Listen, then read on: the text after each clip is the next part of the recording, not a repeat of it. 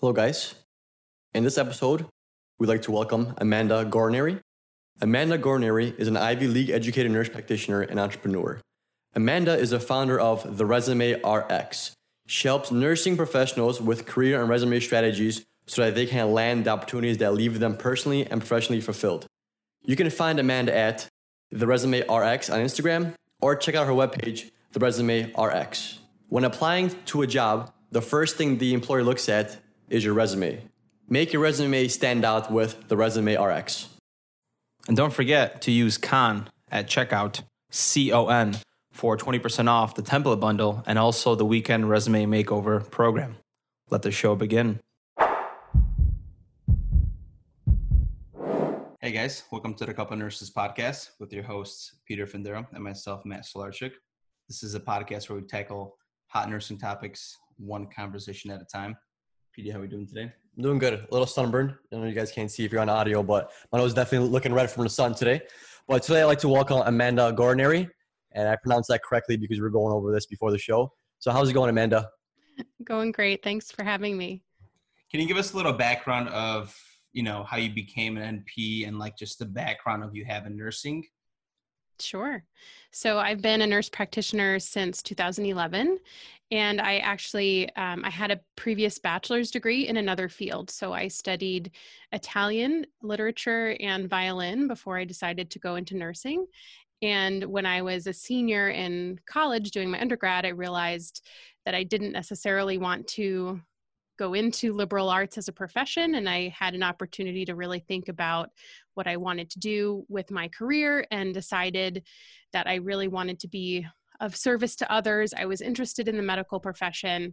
I come from a family of nurses and fortunately for me there were these programs, these master's entry programs that were designed for people just like me who had previous bachelor's degrees in other fields who wanted to ultimately become a nurse practitioner. So I knew from the day that I entered nursing school and actually from the day that I applied that the end goal was to be an NP. So um, I applied to a handful of these master's entry NP programs and I um, started in 2000, uh, 2008. I moved to a new state. It was a full time on campus, very intensive program. And when I first started, I did a combined women's health and adult NP program. So I've always been really passionate about reproductive health. Um, so that was really my um, my goal when I entered school was to ultimately graduate and work in the women's health field. And while that wasn't what I ultimately ended up doing, um, I did graduate um, after three full time years so I got my RN first while I was in that program, worked as an RN while also getting my master's and my NP hmm. um, certification. And then it all kicked off after that. Hmm. Where did you work, work where did you work as an RN? And like, can you like go through us the process of like NP school? How was NP school? Was it competitive? How difficult was it compared to like nursing school? Sure. So it was all one program at one school. So when I applied, I um, I ended up going to Yale School of Nursing, which was very competitive, and it was a combined program. So the first 18 months was essentially a condensed, accelerated BSN because everybody in the program uh, had previous bachelor's degrees and we had the prerequisites we had anatomy and physiology and statistics and all that so it was essentially just doing a condensed 18 month RN program, and then we sat for our NCLEX. And uh, after that, I not everybody. Uh, not everybody had to work, which is a little bit controversial. Mm-hmm. Uh, but I ended up working at a Planned Parenthood uh, because I was in a women's health program. It aligned with what I wanted to do as an NP, and I worked in uh, an outpatient surgery center, PACU, essentially. So because the program was full time, uh, the whole program was. I really could only work part time per diem hours as an RN while I was also doing the NP portion of the program. So that rolled one into the next. So as soon as we were done with the RN coursework and sat for our NCLEX, we were already enrolled in those master's level courses. And there were a handful of nurses who had previous RN experience who joined us at the start of that master's portion of the program, but the majority of my class were all master's entry, meaning we had gone through that same um, program of doing the RN portion first. When you started, or what made you like kind of get into this field? Like, do you have that special story that some nurses share? Or was it more like you just kind of discovered your interest and your caring personality, or whatever the case might be? Uh, yeah, so I do have a little bit of a of a one moment when I figured it out. And I was a junior in college and I was studying abroad in Italy because part of my program was a language program.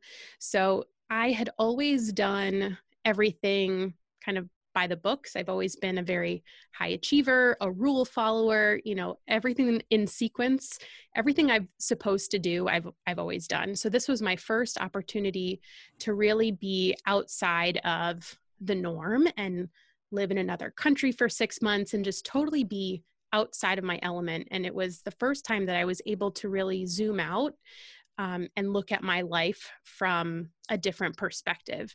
And it was during that time away, you know, living on my own in a foreign country, that I realized that I had done everything up until that point based on what other people expected of me, not necessarily what I wanted to do. So that's when I really started thinking and imagining and dreaming. I had, you know, more white space in my life at that point, I guess you could say, because the coursework during the study abroad uh, semester was definitely not as rigorous as the coursework that I had on campus in the States. So I had a lot of free time and, and time to really think and evaluate what I wanted with my life. And I had really been studying things that were hobbies and interests up until that point. I hadn't been studying anything that I thought was going to be a career or a vocation. So that was really when I was doing that soul searching of figuring out what to do. And I, I remember thinking, well, if I could just do anything, what would it be? And I feel like we don't really ask ourselves that question too often in our lives. I think we could probably ask ask it more and be better off from it. Um, so that was really when I came to the realization that I had always been interested in the medical profession, but I had this mindset block that I wasn't good at science because I had a teacher who in high school had told me that I wasn't, or maybe they didn't even tell me, but my perception was that I was not good at science. It was the only class in school that I was not in the honors program for. And I, it just affected my mindset. So even though I was interested in the medical profession, I thought, well, can't do that because I'm not good at science. So I had to overcome that and basically take a chance and say, okay, if this is what I'm interested in and these programs exist that appear to be for people like me, I guess I better apply and see what happens. And so that's what I did. Very, very that's, I like how you kind of put that. And it's interesting because when we kind of go through school, no one ever tells us to ask those questions of like how do you feel about this? You know it's always about this is the right way to solve the problem. The, these are the rules that you, you you should follow to solve that problem and obey the higher authority right? In, in a way in a nutshell we never ask like hey how do you feel about this situation? And we never combine that soul searching just like you say to kind of maybe discover like what that path is for you or for anybody else. Yeah it's crazy how like a teacher could be so like mentally damaging too like you remember from high school that a teacher told you that you're not gonna, you're not good at science, like and that has been carrying over with you like your whole life.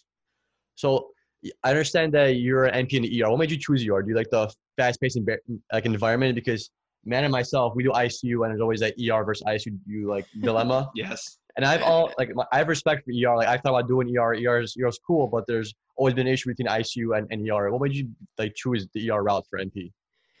Yeah, so I, I kind of fell into it to be totally honest. I was working in the outpatient setting. I my first job was in college health. I worked there for a year and ultimately left because I felt like my patients were a little bit too healthy. I wasn't really learning too much or learning enough, I guess.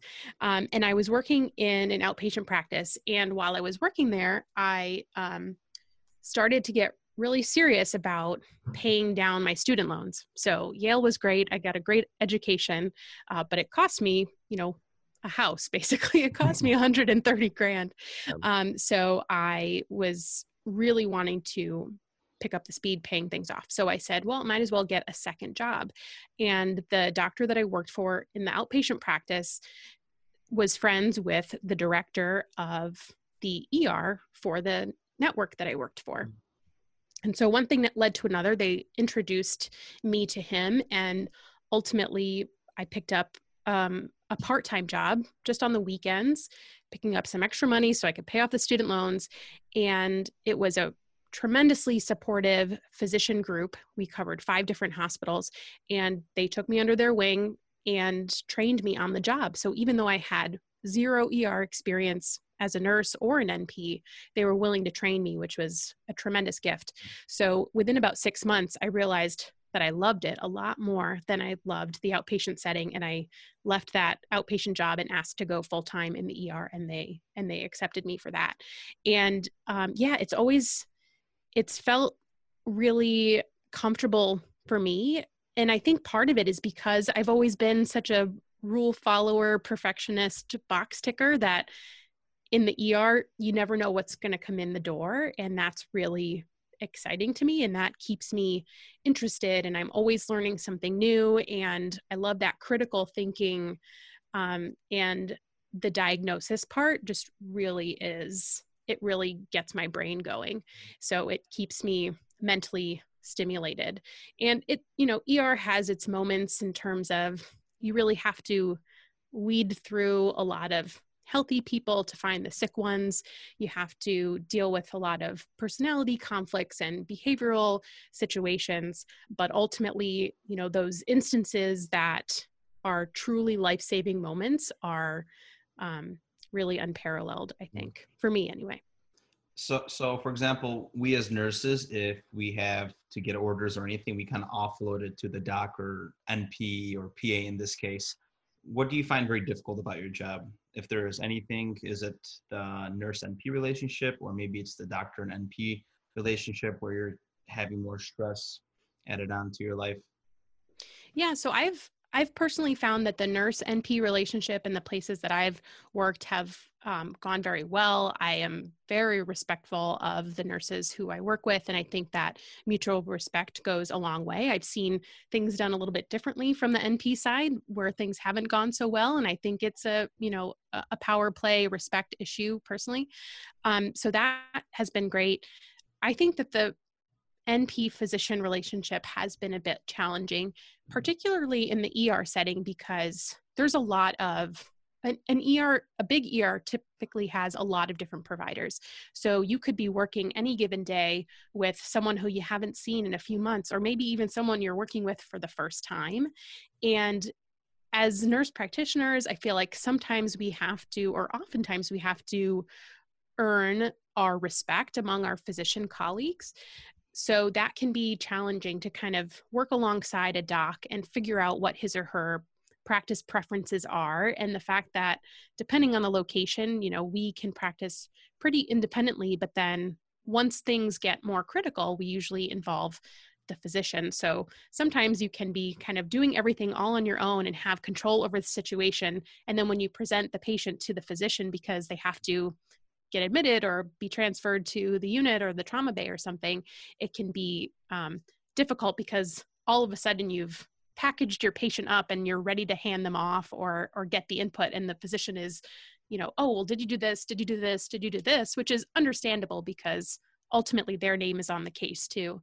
Um, but it can take a little bit of time of working with someone for them to figure out your style and ultimately know that you've done a good job up until that point yeah, it's very similar to how like nurses and physicians have a relationship as well. It's like it's you gotta kind of know, like you said, you kind of gotta know each other in like a way, and it takes time to like build a relationship.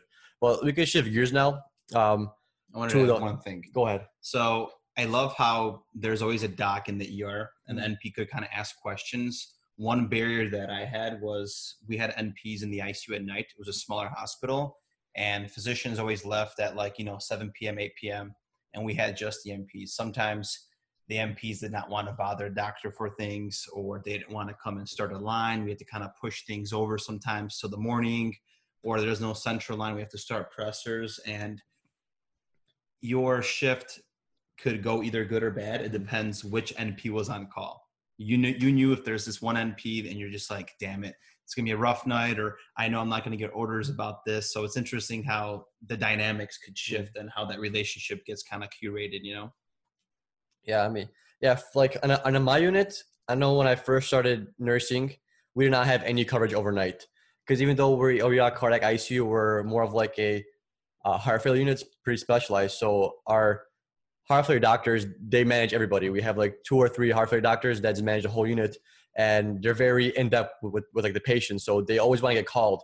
But the issue is like when we call emergencies, it would take them some time to call back, especially if it's like two o'clock in the morning, three o'clock in the morning, and we have no coverage. So a lot of times what we found ourselves is calling anesthesia and you know intubating patients just based on our decisions, and then kind of passing along to the physician when every call calls back. Or if we need a line, we have to call a hospital from a different different floor, and hopefully, like Matt said, depending on what kind of hospital is on, sometimes they would put, a line in, and sometimes they wouldn't because technically it's not their unit and not their patient population, so they'll be hesitant, obviously, you know. But they would help us out emergencies, and they finally added NPs overnight, and that was like a lifesaver, you know. They might not have the best attitudes, the best personalities, but just the fact that there's somebody there that is that follows the cardiologist and that follows the heart failure uh, doctors it's just so much more reassuring on our care. Like things get done more efficiently, like and more quickly, and it's not just us making decisions as nurses. Because even though we are very educated and we we know what to do with these patients, we still can't just like do things ourselves. You know, we still need that order from from the doctor. So it was right. really scary in the beginning, but right now it's it's pretty it's pretty smooth. Yeah. So now I want to shift gears to why did you start the resume RX? So anybody out there is listening right now or is going to be listening, this is probably where you should turn up your volume just a few notches because everyone's going to need a resume in their life and so many times you're going to hear it. That's true. And that's that's part of why I have a successful business, to be honest with you. So it was a it was two years ago. I had recently gone part time at work. I had twins, and um, twins are a lot of work, and so I wanted to go part time. I paid off my loans finally, nice. and um, I was looking for something to fill the time. Uh, not that I was bored at home, but I was kind of looking for some opportunity to make a little money and to exercise my career muscle, but from home. So I had dabbled a little bit in some medical. Um, medical writing, freelance writing. And I was in a Facebook group one day, um, a nurse practitioner Facebook group, and I saw that someone had said, Hey, I need help with my resume. Can anyone send me a screenshot? And I sent a screenshot of my resume, which, you know, I've kept up for years. It's something that's always come very naturally to me. And I got a ton of great feedback. Wow, this is such a great resume. Where did you learn to do this? And um, so I helped that one person. And you know, when you see something and then you can't stop seeing it over and over like you all of a sudden pay more attention so every day that week i would see another post in one of these facebook groups for people looking for resume help and that's when the idea hit me that you know i could potentially this could be my business idea that i was searching for mm-hmm. so i um, I volunteered to help a few people in the Facebook group. I recruited some of my nurse friends and said, Hey, let me redo your resume for you for free. Give me a testimonial. I wanted to make sure I could do it for other people, which I could. And so that's really how it started. So it started mostly through word of mouth and a couple Facebook groups. And and as I started writing resumes for other people, I was doing different designs and I saved those designs with the intent early on of creating resume templates because I knew that I couldn't write everyone's resume for them, uh, and and even if I could, there would be people who would want really just to, to solve the problem of having the prompts and having the layout, right? Like there were two problems to be solved. Someone who had no interest or time to do their resume whatsoever and was willing to pay a higher price for someone else to do it. And then the other problem of people who could put together, you know, the phrasing and the words, but they really just needed a template to follow. So from the beginning, I kind of built out those two main avenues or those two main offerings of my business. Uh, that's amazing how people have different hobbies. One of them is, you know, bike riding or longboarding, or they do maybe archery. I have no idea what our uh, podcast listeners do. And you, for instance, you know, you kind of found a pain point of somebody's and you kind of just worked around it. And uh, I think you're you only do three days a week, correct? Or d- did during this time, three shifts? Um, yeah, I was down to two. Yeah, I was 20 hours, so it was okay. two shifts a week. And that's kind of awesome how you know you, you're able to be a mom and also you're able to work on something that you cherish And like the way I kind of see it about growing a business or whatever my interest is, it's like a little baby, right? And you have to kind of nurture it and take care of it and keep putting time into it. And then over time, I don't have a kid personally, right? But you just see this this um, business or you know whatever grow, and it's it's cool. It's awesome. Mhm. yeah What's the- it's been it's been really great because i have three kids now and you know three kids and a business and the fact that i've been able to you know birth all of those kids birth the business and grow all of them with some semblance of balance in my life has been um, has been exactly what i wanted you know that's a struggle that a lot of women a lot of moms go through especially career women is figuring out how to be the best at all the roles or at least how to not feel like they're failing in one of the roles. Uh, and it's something that not a lot of us talk about um, so i'm purposefully very you know open about that because i feel like if someone can hear me say it and say oh gosh that's exactly what i'm feeling then i feel like that can help other women other parents who are also going through that Yeah. How are you able to like manage all that time? Like, do you like have your own schedule? Do you, use- do you use like an app? You just remember how to do everything. yeah so i um i use google calendar Mhm. and my husband and i on the weekends like on sundays we have like a 30 minute scheduling meeting and we go through our meeting for the week and you know since since the pandemic my uh, i don't have a babysitter and my school's uh, my kid's school was canceled. So we really had to figure out where i was going to be getting my work time in. So a few mornings a week i get up early. He does wake up with the kids and i work from six to nine in the morning.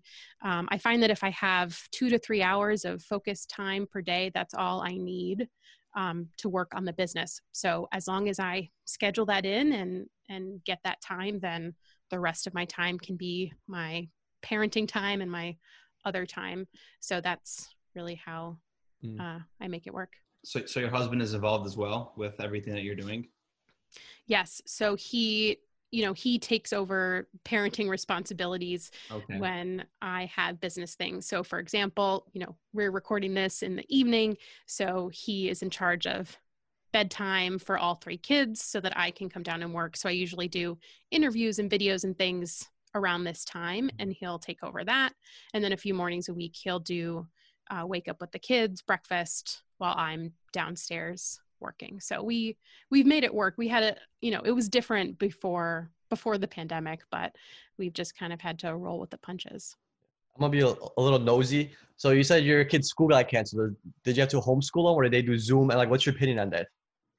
Yeah, so uh, I feel like I'm fortunate. My kids are they just turned four. Okay, so they're they were in the three year old pre K class, and there is no sense of preschoolers learning remotely. Like it, my opinion and the evidence supports that there's just nothing learned when four year olds and three year olds learn virtually.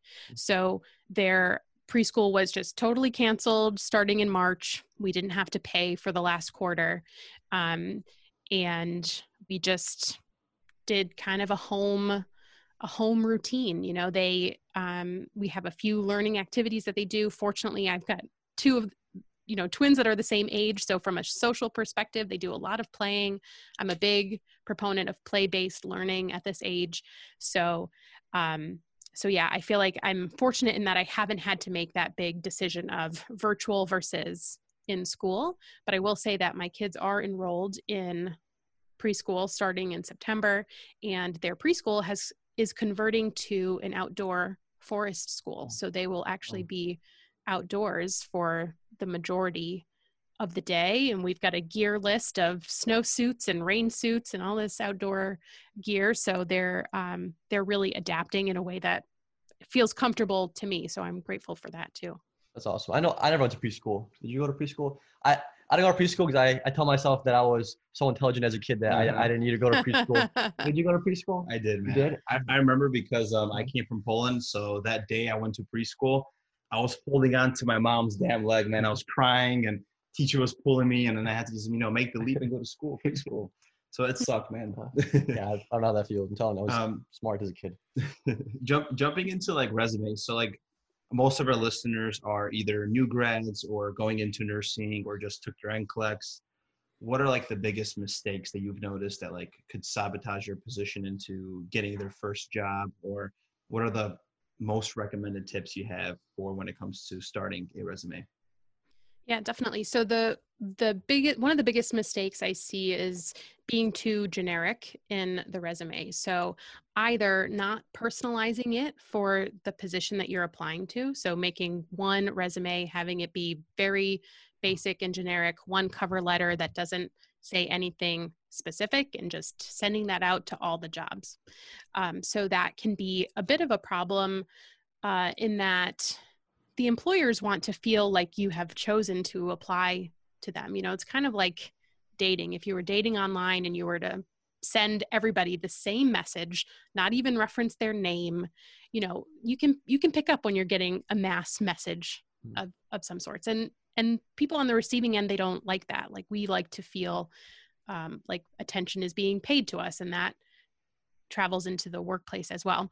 So that's one of the biggest mistakes that i see. And along those same lines when it comes to writing about the experience that you do have being too generic about that too. So just kind of regurgitating the things of the nursing process that you learned can make for a pretty boring resume whereas i would rather you feature some sort of non healthcare or non nursing related experience that really tells a story about who you are as opposed to just regurgitating the nursing process that you learned in your clinical rotations so I should definitely include that I'm a podcast host on my resume. Is that what you're saying? Yeah, yeah. Why not? I'm gonna update it. Yeah, Even for travel nursing, you know. Yeah. Um, but maybe that's gonna be an issue because then they're gonna not want you to record or you know they could follow about what you're saying. You better oh, say maybe. good things about the hospital. Ah, well, yeah, it's definitely it's a fine line because especially if you have any sort of social media presence, you want to also you know say from the beginning that you understand that hospitals have social media policies and yeah you have to be a little bit careful when you have any sort of like online influence in your career role itself yeah because there's a few nurses at my hospital that got fired over like posting stuff on social media like i think um like there was a, a pediatric patient like like died and the family was it wasn't really the patient was to die either way. Not, it wasn't my patient, it wasn't like in my unit or anything, but it was in a children's hospital. And they like were able to find out that the nurse who was taking care of the patient was on Instagram or Facebook for X amount of minutes. And then they were blaming like that as why their, their child died, but that wasn't really the case. Oh, wow. I'm not sure how the lawsuit went or, or what happened, but she did ultimately get fired just because of they probably had no choice. So you gotta be careful, guys. We gotta be careful. We do. Mm-hmm. I think that's like I want to go back into the whole resume thing too, but from like an entrepreneur standpoint, for all the nurses listening, I think that's like the biggest hurdle for us is to kind of be brave and just understand. Okay, there's HIPAA, right? There's because like when we started nursing, if it's it seems like everything has to be secret. We cannot talk about work, what happens, what we do, and it's like it's almost like we're like going into an occult.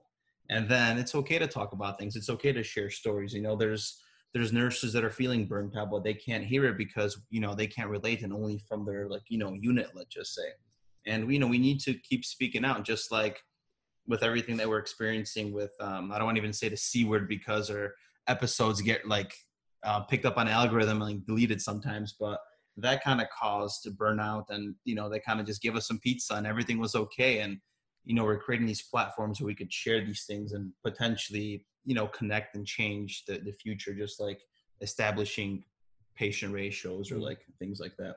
Most definitely. Yeah so amanda so when you do have some time for yourself when you're not busy with the family and with the business what do you like doing on like your spare time?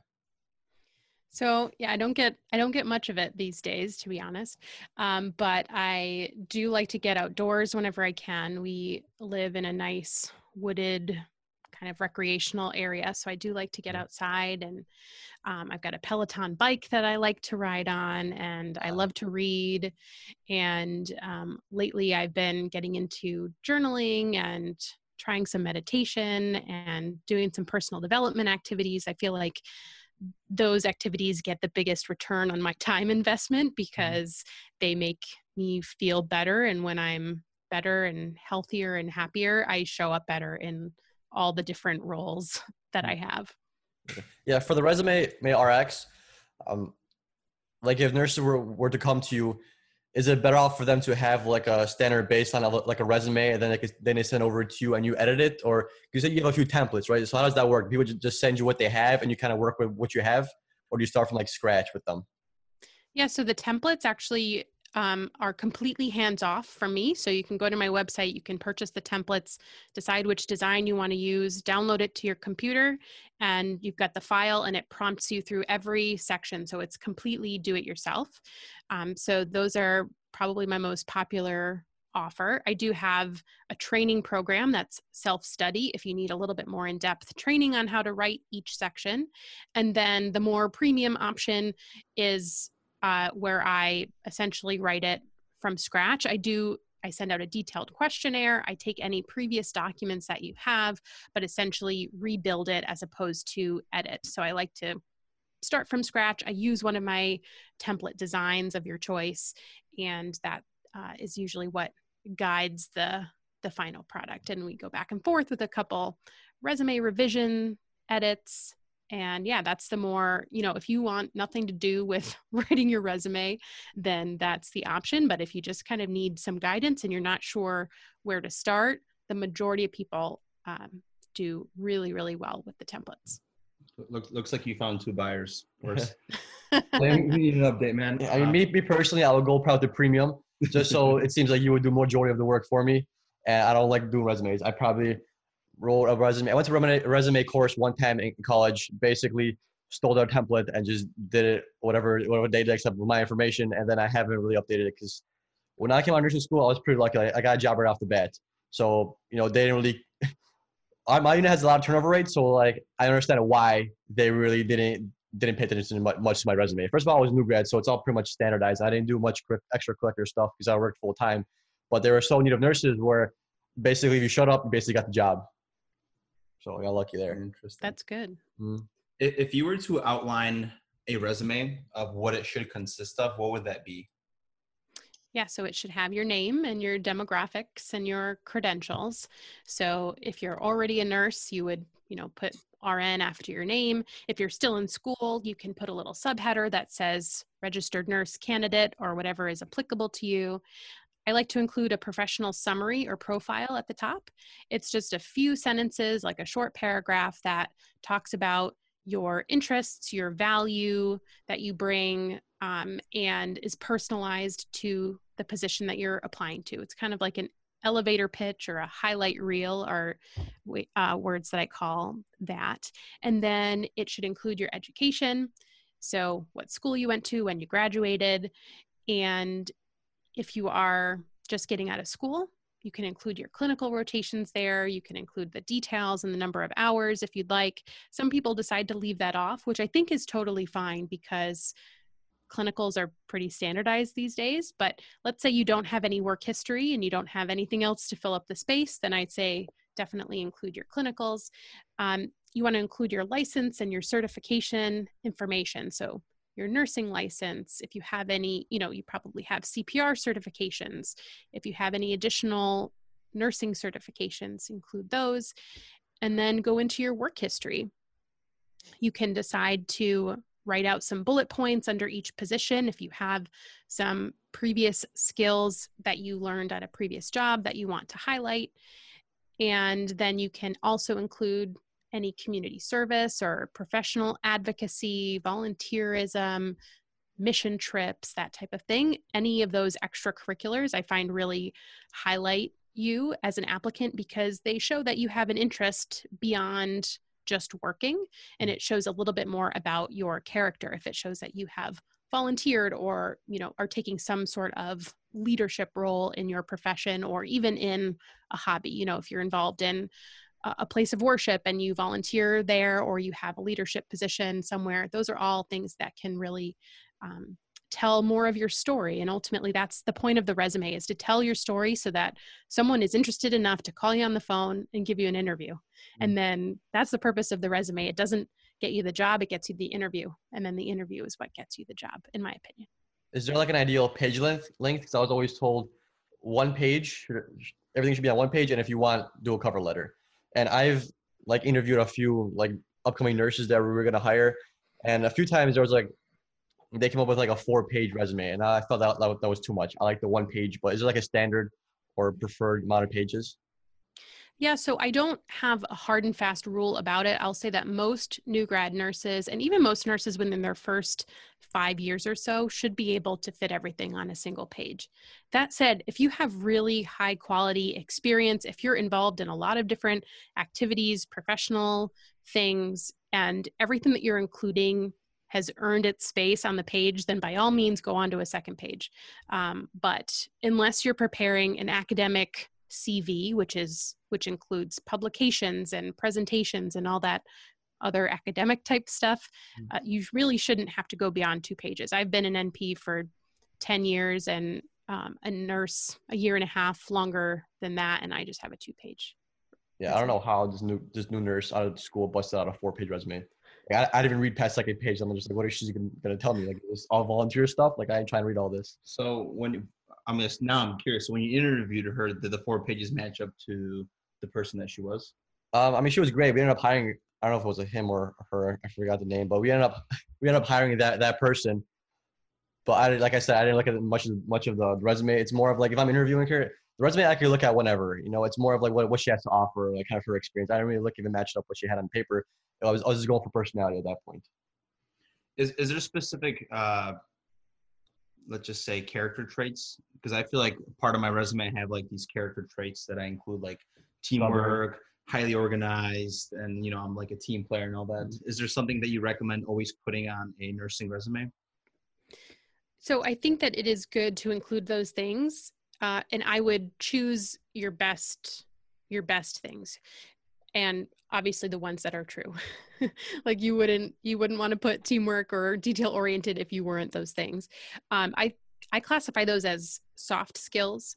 Um, so hard skills would be more procedural type skills things that you know critical care type skills if you guys work in icu that type of thing.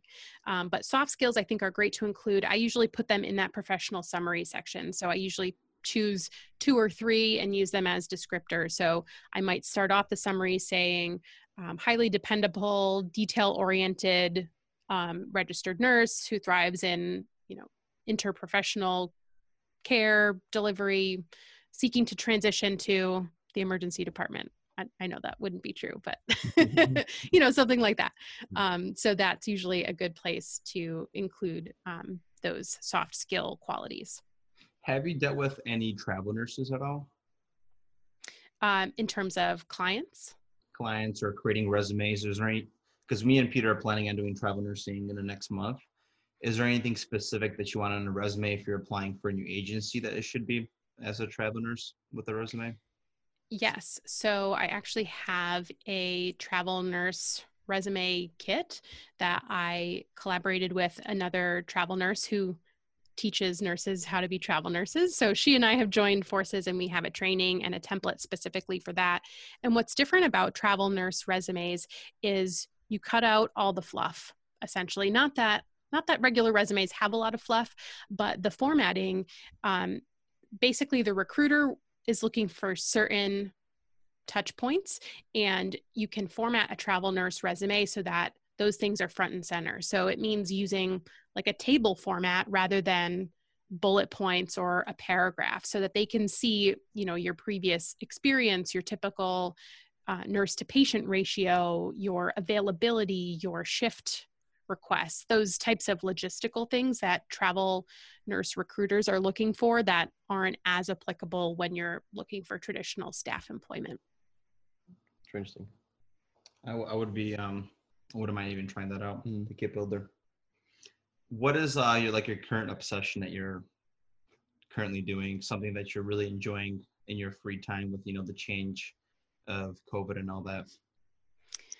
Yeah, so I'm really uh, trying to create space, like just create space. That I'm working with a life coach, and she does some energy work as well, and it may seem a little bit woo woo, but I'm totally in, into it. I love it.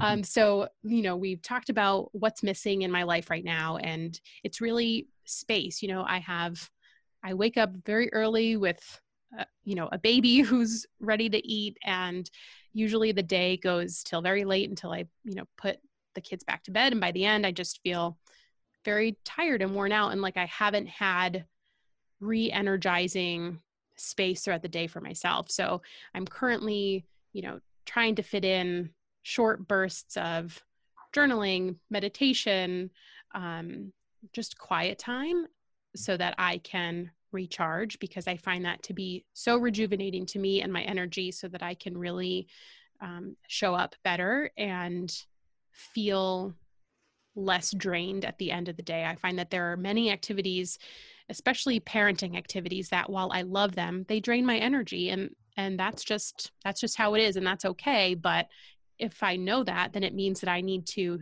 take time to find energy giving activities to mm. complement that. So that's what I'm currently obsessed with and focusing on in my spare time. And you, and you notice a difference?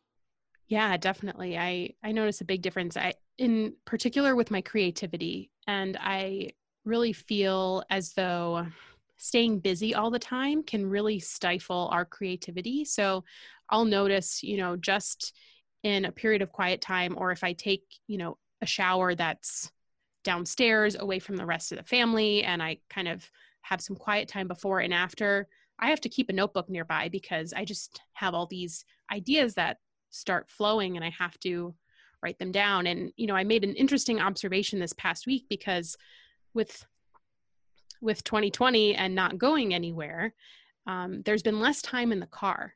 So I've noticed that when I do get time in the car, it feels like that space that I've been craving. And I feel like a lot of us aren't having those, a lot of us who aren't going to work every day aren't getting that transition time. And I think in that transition time is when we, you know, go from one activity to the next and when we have time to kind of compartmentalize the previous part of our day and prepare for the next part of our day. You know, that commute is really valuable. And you know, I'm one of those people who's now working from home essentially, as is my husband and a lot of other people that I know. And I, I've noticed that the lack of commute or the lack of transition time from one activity to the next has really kind of stifled creativity and been kind of suffocating. So I've been trying to be more aware of how valuable it is to take time as we go from one activity to the next. I, love that. I, I don't think I've heard anybody say that a commute is available. You always hear, I hate my commute, there's road rage, and you know, um, there's there's two type of people in the world. I guess we can say now, right? There's the people that are always rushing to get to the next task, right?